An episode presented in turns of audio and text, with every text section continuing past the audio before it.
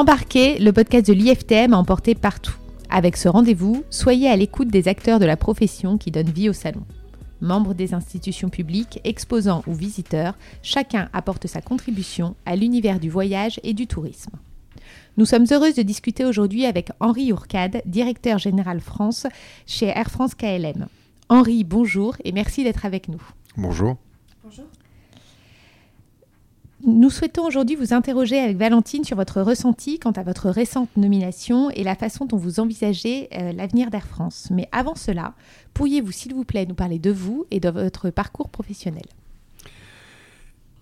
Alors, je suis un, un peu un, pur produit d'Air France puisque je suis, euh, j'ai travaillé. Euh, je pense qu'après avoir fini l'école, en, au mois d'août, en, en, septembre, je commençais à travailler à Air France aux Antilles en 88 je vous rappelle que le, service national était obligatoire encore.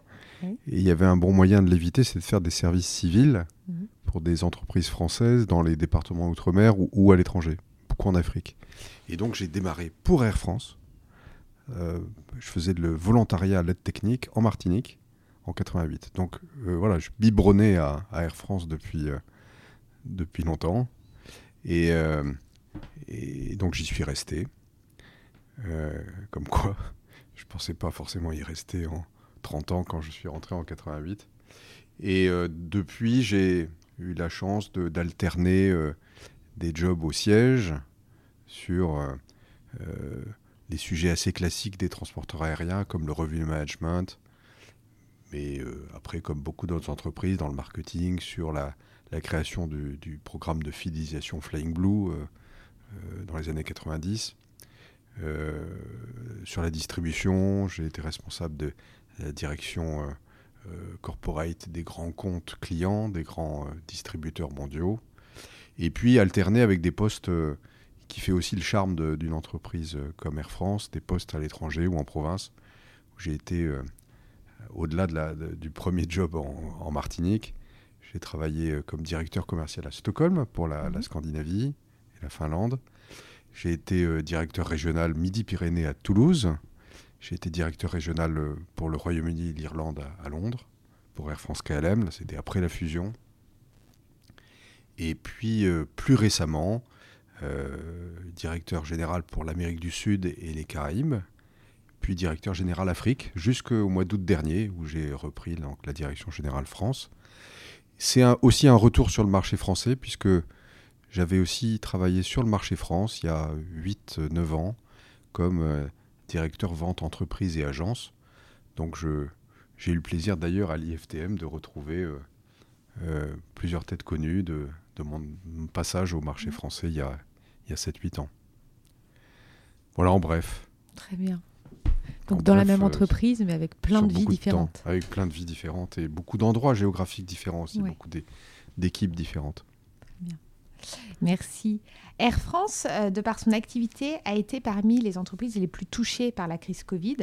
La campagne vaccinale et les réouvertures progressives des frontières permettent aux personnes de reprendre le chemin des aéroports. Je pense notamment euh, à la réouverture des frontières des États-Unis aujourd'hui. Pouvez-vous nous dire comment se passe la reprise?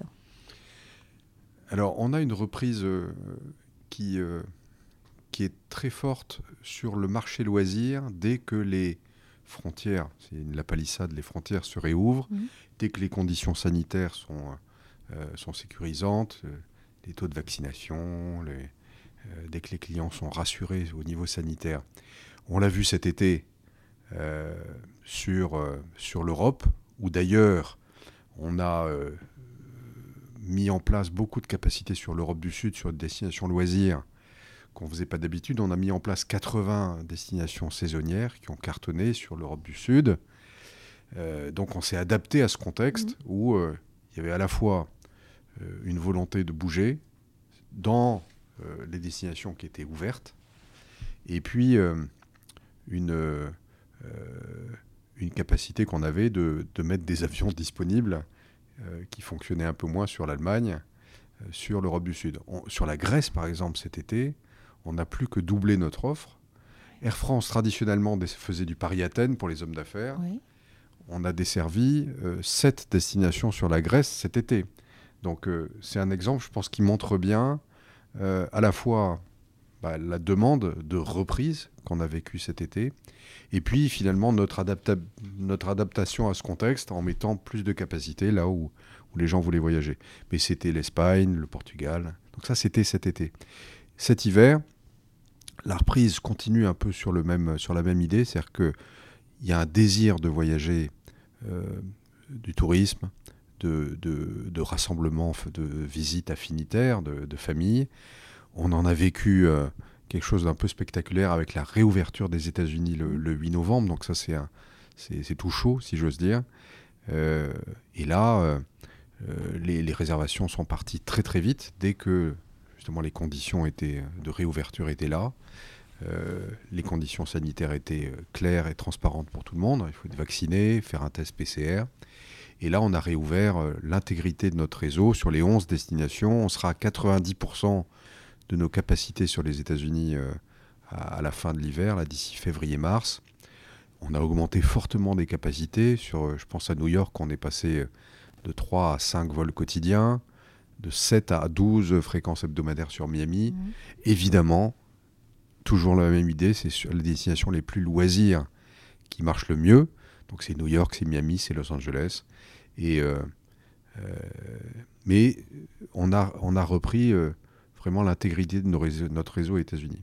Et les premiers jours, on avait aussi énormément de gens qui étaient juste en attente aussi, hein, qui n'avaient pas vu leur famille depuis, depuis deux ans. Le fils en Californie, la tante. donc des, des familles, des amis séparés euh, qui avaient euh, énormément de plaisir à, partir et à se retrouver. Ça, c'était les, c'est l'actualité en termes de reprise. Mais sinon, on a toujours une reprise qui est beaucoup plus lente sur le marché d'affaires, plus progressive. Donc là, on n'est pas encore au niveau, euh, bien sûr, de, de, ce qu'on faisait en 2019. On a quand même des secteurs qui sont fermés hein, et avec peu de visibilité, comme l'Asie, l'Amérique latine c'est aussi euh, très très bas. Donc euh, en fait, on fonctionne aujourd'hui en, termes de reprise sur l'Europe, le domestique qui, euh, qui, a repris évidemment plus fort. les DOM qui, sont, qui, qui marchent très bien au rythme des ouvertures et des contraintes sanitaires. Donc ça avait démarré très fort au début de l'été, c'est redescendu avec des nouvelles contraintes sur des confinements, etc. à la fin de l'été. Là, c'est reparti depuis mi-octobre avec euh, un desserrement des contraintes, puisqu'il maintenant il suffit d'être vacciné pour aller librement dans les départements mmh. outre-mer. Donc là, on a mis aussi euh, beaucoup de capacités hein, sur, euh, sur les mois qui arrivent, sur les, les, DOM, avec des capacités à près de plus 50% sur, sur les DOM. On fait des... Et ça, ça, marche bien aussi. Et enfin, l'Afrique, qui est un réseau traditionnel d'Air France où on dessert 48 destinations. Hein, donc c'est un, réseau très dense pour nous. Je le connais bien puisque j'étais DG Afrique pendant deux ans. Euh, c'est une histoire, euh, euh, c'est une belle histoire. C'est beaucoup de trafic affinitaire, beaucoup de diaspora, diaspora africaine en France. Donc toute l'Afrique francophone a, bien fonctionné même pendant la crise, dès que les conditions le permettaient sachant que même quand les conditions théoriquement ne le permettaient pas beaucoup, je vais vous prendre l'exemple du Paris-Dakar, où euh, très vite on est revenu à un quotidien avec un 777-300 tous les jours, à un moment où les Sénégalais n'avaient pas le droit d'entrer en Europe, mhm. Et les Européens n'avaient pas le droit d'entrer au Sénégal. Et on faisait un quotidien à 70% d'emplissage. Qui était dans l'avion alors? En fait, c'est cette, communauté de, diaspora, double passeport, euh, double nationalité, des résidences, donc parce qu'il y avait tout un tas d'exceptions. Quand vous étiez français avec une résidence au Sénégal, vous pouviez avoir une, autorisation. Donc en fait, c'est des pays qui sont tellement proches. Hmm.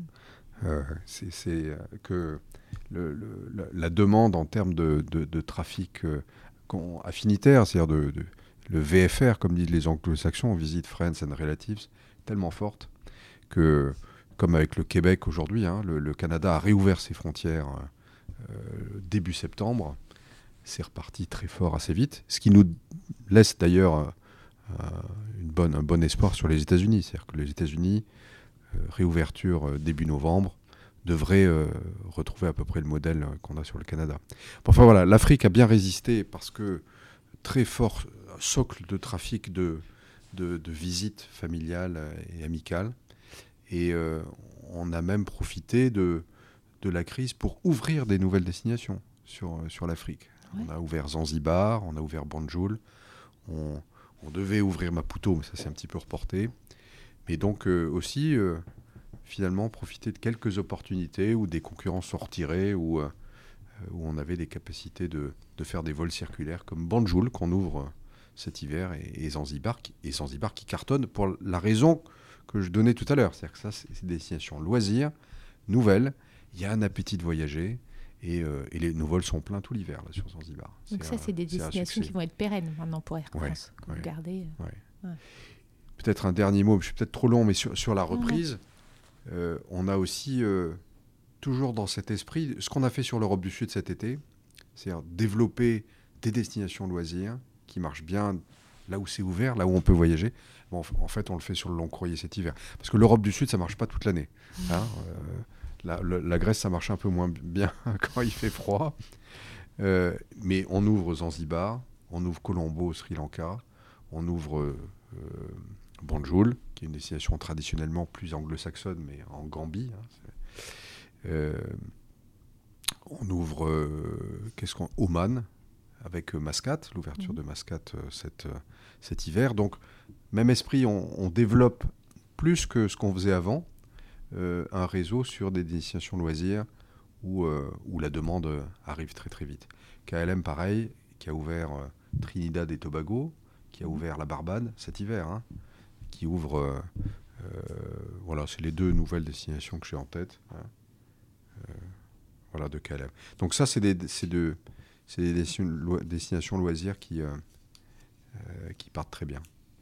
Voilà. Alors après, le, oui, sur le business, c'est plus lent et on a les yeux rivés sur, les réservations, sur la demande d'affaires. C'est moins simple.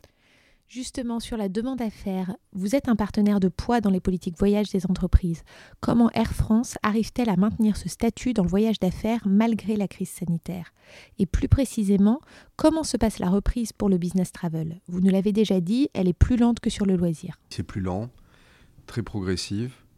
Euh, on va dire que c'est plus rapide sur le segment des petites et moyennes entreprises, mmh. plus rapide sur... Euh, sur les vols plus courts, euh, court courrier, moyen courrier européen. Mm. Ça démarre sur les États-Unis, donc euh, hein, c'est pas original, c'est que ça quand même ça démarre là où d'abord c'est ouvert, mm. euh, les frontières, contexte sanitaire, et plus plutôt les PME. mais là c'est plus progressif. Il y a des comportements qui, qui changent après un an et demi euh, biberonné au Zoom, là, je pense que tout le monde a fait un entraînement intensif, euh, nous, nous compris, hein, sur, euh, sur les, les, les visioconférences. Un certain nombre de, grandes entreprises vont réduire la voilure sur les dépenses sur les déplacements internes, par exemple, maintenir les déplacements externes mm. en priorité, mais les réunions tous les trimestres pour faire le petit check du budget où on partait à 5 à Bangkok ou aux États-Unis tout ça, ça, va, ça, se réduit euh, pour l'instant, ça risque de se réduire. Donc les comportements changent, ça c'est sûr. Ce qu'on fait nous en tout cas, c'est un, euh, il y a un besoin de rassurer euh, sur les conditions sanitaires, d'être extrêmement clair. On a tout un, une communication sur ce qu'on fait sur le côté sanitaire, sur la qualité de l'air dans les avions, sur, euh, avec Air France Protect, sur euh, les, les, procédures dans les aéroports, un produit ready to fly qui consiste à rassurer aussi les gens sur vous allez là, qu'est-ce qu'il me faut euh, Au-delà des papiers, des visas, qu'est-ce qu'on me demande comme certificat sanitaire? Est-ce que c'est un PCR, un test antigénique? Est-ce qu'il faut que je sois vacciné? Est-ce que c'est un casse-tête? Oui. et, et, un casse-tête et des conditions qui sont différentes par pays de destination. Donc, euh, on a lancé cet été quelque chose qui s'appelle Ready to Fly, qui a un succès incroyable. C'est-à-dire qu'on a plusieurs milliers, je crois qu'on est à 5000 de, de 5000 par semaine de, d'inscription à Ready to Fly. Au moment où vous faites votre carte d'embarquement sur Internet la veille, vous vous échangez avec un service qui est chez nous pour télécharger les documents. On vous dit quels documents sont nécessaires, vous les téléchargez et on vous envoie un feu vert ready to fly qui sera marqué sur votre carte d'embarquement et qui, d'abord, qui vous sécurise. Euh, donc ça enlève du stress. Mm. Vous, c'est marqué sur la carte. Vous passez après toutes les, mm. procédures sans, en évitant tous ces checks. Donc deux, on enlève du stress, on rassure les clients et puis on fluidifie les, les flux dans les aéroports. Ça fait partie des choses pour euh, les passagers d'affaires qui sont très importants. Rassurer. La flexibilité, on maintient une flexibilité totale sur euh, euh, les remboursements, les changements. Très important aussi dans ce contexte un peu instable. Il faut rassurer sur le sanitaire, mais aussi sur, sur, bah, sur les, achats, les, changements. On, a, on vient de repousser d'ailleurs la flexibilité de, de tous nos billets jusqu'à fin juin 2022. Mhm. Donc, tous les billets que vous achetez, vous pouvez tout faire, les, les faire rembourser si la situation change. Voilà, on faciliter les achats. Hein. vous pouvez acheter sans inquiétude. Venez acheter des billets chez Air France.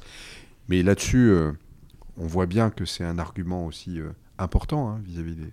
Notre travel. Mm. Et puis après, on a vis-à-vis aussi de notre clientèle à faire, c'est évidemment continuer nos investissements, ce qu'on a fait, les investissements euh, pour les clients, on a réouvert un, nouveau salon au Charles de Gaulle 2F, un nouveau salon à Orly, à Orly 3. Mm. Euh, les investissements en termes de flotte continuent d'être là, donc des avions neufs qui euh, consomment moins de carbone. On en parlera peut-être sur, sur un, volet RSE, développement durable, mais les avions, euh, les équipements cabines avec euh, nos triple 7, euh, les triple 7 300 qui étaient encore sur les anciennes cabines seront entièrement rétrofités d'ici mmh. décembre, ceux qui desservaient les, départements d'outre-mer. Donc on va avoir l'ensemble de notre flotte sur les nouveaux produits.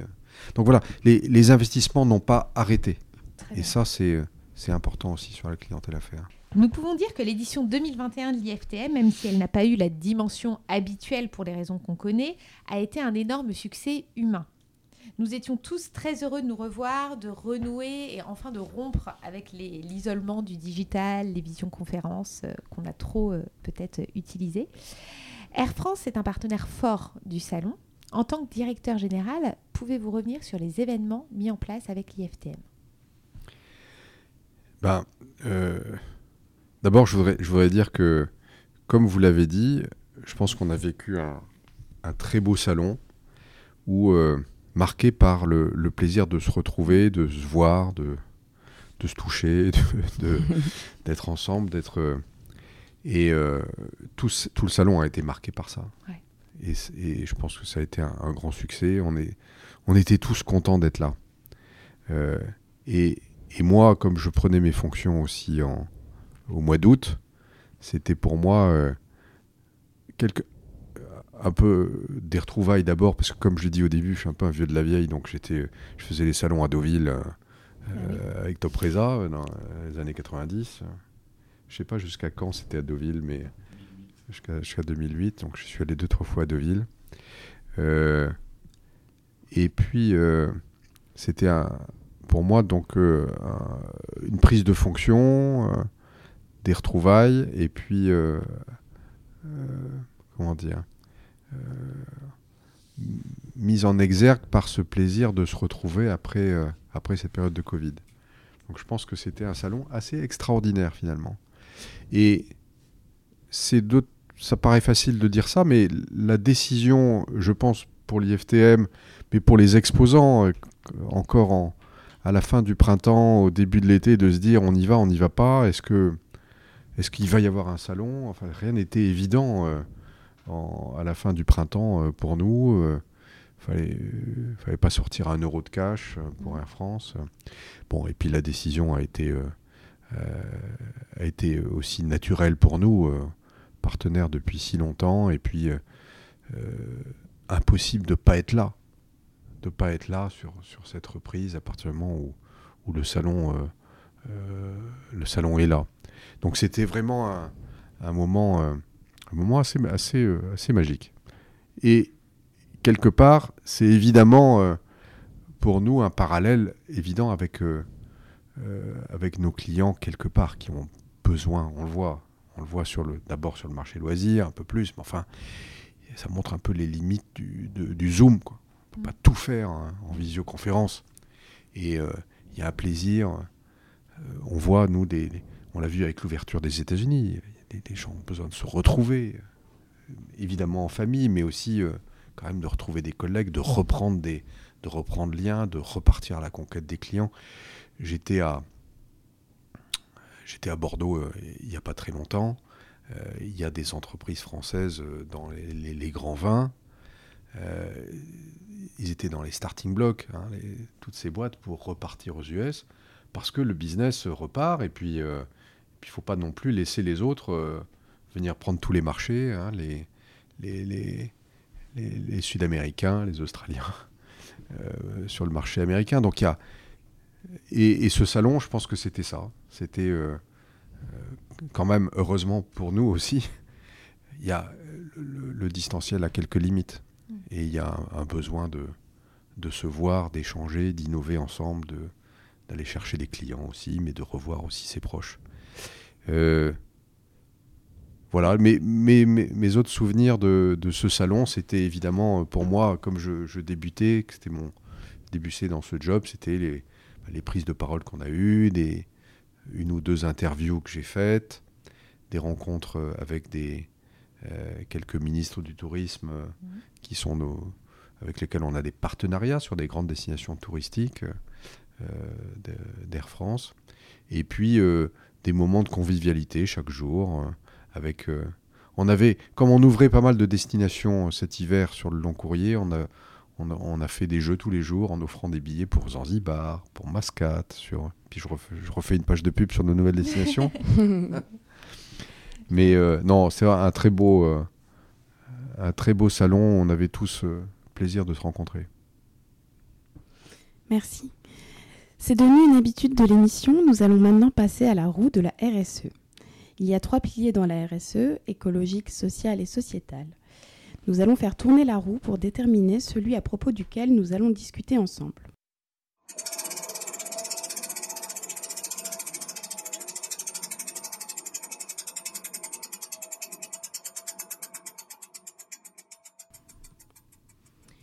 nous allons parler avec vous du pilier écologique. Nous le savons, les compagnies aériennes sont très attaquées sur leur impact énergétique. Au-delà de la compensation carbone, quels sont les moyens mis en place par Air France pour lutter contre le réchauffement climatique et réussir à atteindre les objectifs forts que vous vous êtes fixés sur ces questions?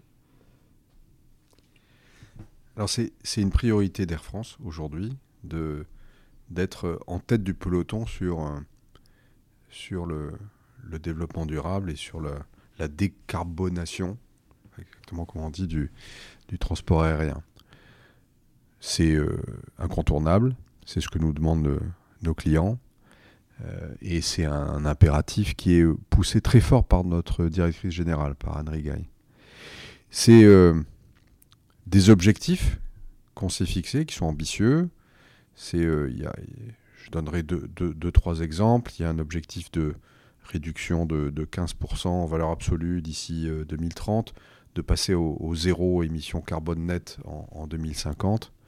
C'est euh, des objectifs qu'on soumet à une un organisme indépendant qui est le SBTI, Science Based Targets Initiative, euh, qui est une émanation de l'ONU et de, du, WWF, où on soumet notre trajectoire carbone à cet organisme scientifique et indépendant pour, euh, pour évaluer notre, euh, notre trajectoire par rapport aux accords de Paris et de la COP. Euh, donc c'est des objectifs et un plan d'action, c'est-à-dire comment on y arrive, après je peux dire comment vous faites. Le premier levier à court terme qui est le plus efficace, c'est le renouvellement de la flotte, avec des avions qui consomment 25% moins de... et donc qui produisent 25% moins de, de CO2. C'est sur le moyen courrier, les 220, les Airbus 220. Euh, on en a commandé 60. On a reçu le premier en septembre. On en aura 6 à la fin décembre. Ça, c'est très concret. C'est les Airbus 350 sur le long courrier, où euh, on en a commandé une trentaine. On, en aura 12 euh, à la fin de cette année. Pareil, c'est 25% de CO2 en moins par rapport à la génération précédente. Et je ne parle pas des quadri réacteurs. C'est vraiment la génération précédente des 777, 200 pour le 350 ou de la famille 318, 319. Donc je remonte pas parce que là, ça serait moins 50, moins 60% de CO2. inutile de vous dire que les quadri réacteurs, les A380, les 340, c'est terminé. On s'est débarrassé d'eux pendant la crise. C'est des avions qui passent plus le cap aujourd'hui de, de la consommation euh, et de la production euh, propre. Quatre moteurs, c'est assez logique. Ça fait à peu près deux fois plus d'émissions carbone que, que les quatre deux moteurs. Euh, donc, premier levier, c'est ça, c'est le renouvellement de la flotte. Deuxième levier sur lequel on investit beaucoup et qui est la deuxième priorité, c'est le carburant durable le carburant à aviation durable, le SAF, euh, dans l'acronyme anglo-saxon. Euh, ça, c'est euh, quelque chose sur lequel on, pense que c'est vraiment le deuxième levier important sur les années qui arrivent, parce que technologiquement, c'est à portée de c'est à portée de main, si, j'ose dire, puisque ce carburant durable à base de, de déchets recyclables de, organiques, qui ne font pas concurrence à l'alimentation, ça c'est un autre sujet important, mais sont euh, euh, technologiquement euh, opérationnels, ne demandent pas de changement d'équipement des moteurs, donc fonctionnent dans les avions actuels. Et là-dessus, on a une ambition importante de, monter en charge. On aura dès janvier prochain une, euh, un, objectif d'avoir, je trouvez que c'est pas beaucoup, mais 1% de, carburant durable sur, en moyenne pour tous les avions euh, au départ de France. Ça peut paraître pas beaucoup, mais enfin aujourd'hui on est à 0,01%, donc c'est x100 quand même. Et puis l'objectif est d'arriver à quelque chose comme deux tiers de la consommation en 2050. Il faut, et c'est sur quoi on travaille avec l'ensemble des acteurs de la chaîne, aéroports, euh, euh, euh, pétroliers, alimentation et pompe à essence dans les aéroports, hein, pour que toute la chaîne opérationnelle se mette en place et permette aussi progressivement de réduire les coûts, puisque aujourd'hui, ce carburant durable est 4 à 8 fois plus cher que le, kérosène, parce que la filière n'est pas industrialisée. Donc on est encore dans l'artisanat. Donc beaucoup d'efforts d'Air France et d'investissement, de lobby avec euh, les gouvernements, avec les, différents acteurs de cette chaîne pour, pour avancer vite là-dessus. Euh, il y a d'autres sujets qui sont opérationnels et très concrets aujourd'hui. Euh, l'écopilotage, l'écopilotage, c'est nos pilotes qui vont par exemple faire le roulage dans les aéroports avec un seul moteur au lieu de deux. Enfin, il y a tout un tout ce qu'on peut faire et, et, fait. Ça va aussi euh, au recyclage de ce qui est euh, du matériel à bord, du poids euh, de tout ce qui est dans l'avion pour qui permettent de consommer moins.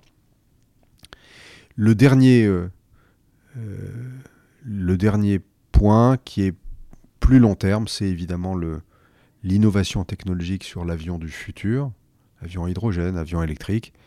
C'est un peu moins mature aujourd'hui.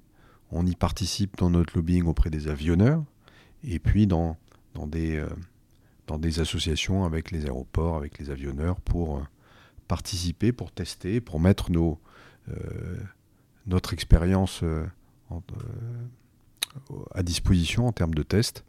Mais là, on est quand même sur des ruptures technologiques qui ne sont pas mûres aujourd'hui, qui le seront davantage pour des avions de moyen courrier, de, en gros des avions pas trop lourds qui vont pas trop loin. Hmm. Ça, ça va parce que le, on a un problème de poids sur les batteries électriques, on a un problème de stockage de l'hydrogène. Euh, donc il y, a encore besoin pas mal de recherche, mais il faut faire confiance dans l'innovation. Quand on regarde dans le passé, l'innovation humaine est considérable, donc euh, il faut être très confiant. Mais aujourd'hui, euh, aujourd'hui ça marche pas personne n'est capable de sortir un long courrier euh, qui traverse l'Atlantique avec 200 euh, passagers à bord. Euh, mais ça va arriver. Donc là aussi, on est présent, mais c'est, on est, voilà, on est, on est plus aiguillon que qu'autre chose. Merci. Et il y a la question, dans, la suite, on va prolonger un peu cette thématique, c'est la question du, du tourisme durable, qui est une question très importante aujourd'hui pour les acteurs du secteur, mais aussi pour un grand nombre de citoyens. Comment est-ce que Air France intègre cette question dans son expérience client et quelle est votre stratégie pour en faire un point d'attractivité et éventuellement un levier commercial? Hmm. D'abord, moi, je, suis convaincu que euh, les compagnies aériennes déjà un peu le cas, mais demain seront choisis par nos clients en fonction de leur euh, euh, de, leur, de leurs actions sur, en termes de développement durable. De leur engagement. De leur engagement. Et puis de leurs résultats. Oui. Euh, je suis convaincu, et pas. Moi, notre DG est convaincu, ce qui fait qu'on on veut être en tête du peloton là-dessus. Mhm. Alors, qu'est-ce qu'on fait concrètement aujourd'hui? Euh, D'abord, déjà, des, beaucoup de clients entreprises, des acheteurs, des organisations, nous demandent des comptes. Sont prêts à participer et on, a une proposition de, euh, par exemple, de, euh, de participation à un programme sur le, les carburants durables, hein, de, de, financement de la filière. Mhm. Donc ça, on a un certain nombre de clients entreprises qui contribuent, au-delà de ce qu'ils nous achètent en billets d'avion, qui ont une contribution sur le financement de la filière euh, euh, de carburant durable. Donc on propose ça dans nos contrats entreprises. Si je viens à, des clients qui viennent sur notre site, euh, on a des propositions de compensation, on a, eu, des partenariats avec euh, c'est un peu plus classique sur euh, une partenariat avec Trip and Tree, euh, sur des plantations d'arbres, pour compenser mon voyage. Je compense mon voyage avec de la compensation, donc de la captation de, de, CO2. et puis, je dirais qu'en termes d'expérience client, la chose aussi assez concrète, et qui va dans le sens aussi du consommateur, c'est que les nouveaux avions qui consomment moins, bon bah, euh, ça tombe plutôt bien, mais aussi offrent un confort euh, supérieur mhm. à notre clientèle. Et peut-être un dernier exemple là-dessus sur comment on l'intègre dans l'expérience client, c'est euh, nos pilotes, par exemple, maintenant vont informer systématiquement les, voyageurs sur la consommation par, par passager kilomètre qu'ils font. Ah, j'ai pris un, avion sur, euh, sur court courrier euh, récemment. Et bah voilà, vous faites, euh, vous allez faire du 2, vous êtes aujourd'hui à 80% de remplissage dans cet avion. Vous allez faire du, 3 litres au 100 pour comparer avec des, des critères qui sont comparables pour les, pour les clients. En tout cas, ce qui est, ce qui est sûr, c'est que c'est une exigence qui va aller croissant. Merci pour toutes ces réponses. Il reste une question à aborder et ce sera la dernière. Avec un petit peu de légèreté, quelle est la chanson qui vous fait voyager? Alors, d'abord, il y, en a beaucoup parce que j'ai beaucoup de chansons en tête et je dirais qu'il y a beaucoup de, de noms de villes qui sont souvent des noms de ports qui, ont, euh, qui sont devenus, euh, qui nous font tous un peu vibrer parce que je pense qu'elles ont été colportées par des récits, des chansons de marins.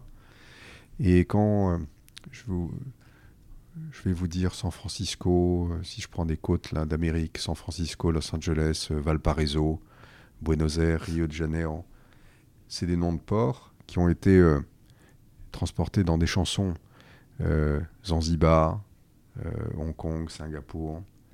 C'est c'est des récits qui sont, euh, je pense, dans des récits, des chansons qui sont dans notre imaginaire depuis, euh, depuis toujours, qui font rêver, qui donnent envie de voyager, heureusement. Et, euh, et moi, des chansons, j'en ai plein comme ça. J'irais bien. Enfin, voilà, il y avait le port de Vancouver de, de Véronique Sanson, de les Antilles où j'ai vécu avec Philippe Laville. Je, je reviendrai à Fort-de-France. les petites rues de Singapour. Je vais pas vous la chanter. Hein. mais, oui, les chansons, ça me parle beaucoup. Très bien.